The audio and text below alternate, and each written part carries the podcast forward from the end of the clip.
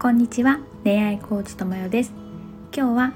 別れる覚悟が持てたら彼との仲は安泰です。という内容についてお話ししていきます。ちょっとね途中から口も出てくるかと思うんですがあなたは彼に気持ちを伝える時に嫌われないようにしたりとか衝突を避けようとしたりとかあと我慢したりして結局言いたいことの半分も言えてないなっていうそういうことってないですか？それは覚悟が甘いんです。中途半端に伝えるから彼には伝わらないんですよね。こうそれくらいの不安とか不満とか悲しみというふうにしか気づいてもらえないんですね。うん。なんかまあそんなもんか。それぐらいの不安とか不満とか悲しみなんだって思われてしまうんですよ。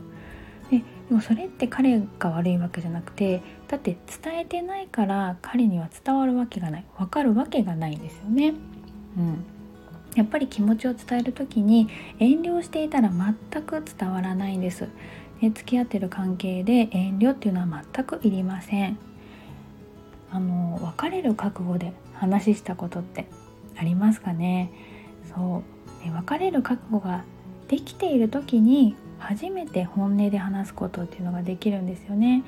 やっぱり失うかもしれないとかなんかこれ言ったら振られちゃうかもしれないって思ってると失わないようにするレベルのことしか彼に言えません、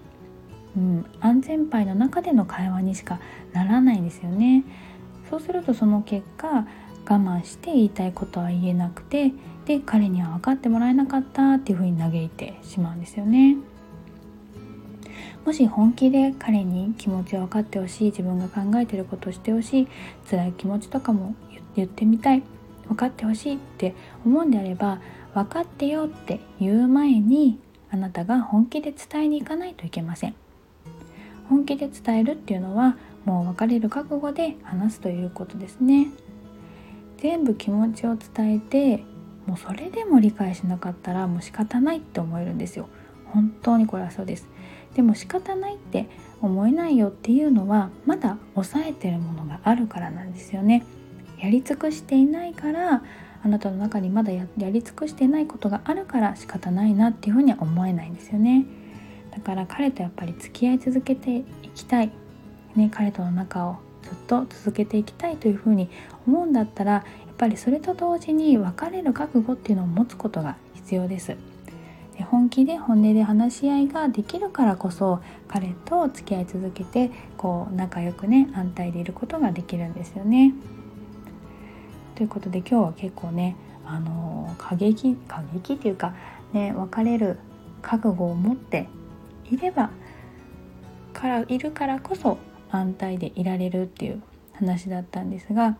うん、あの本当に我慢し続けてる人とかねあの気持ちが言えないっていう人はうん、こうそこまでの気持ちを持って、うん、話をしてみるってだから本音が言えるって、うん、っていうことに気づいてもらえるといいなと思ってお話ししました。それではまたまた。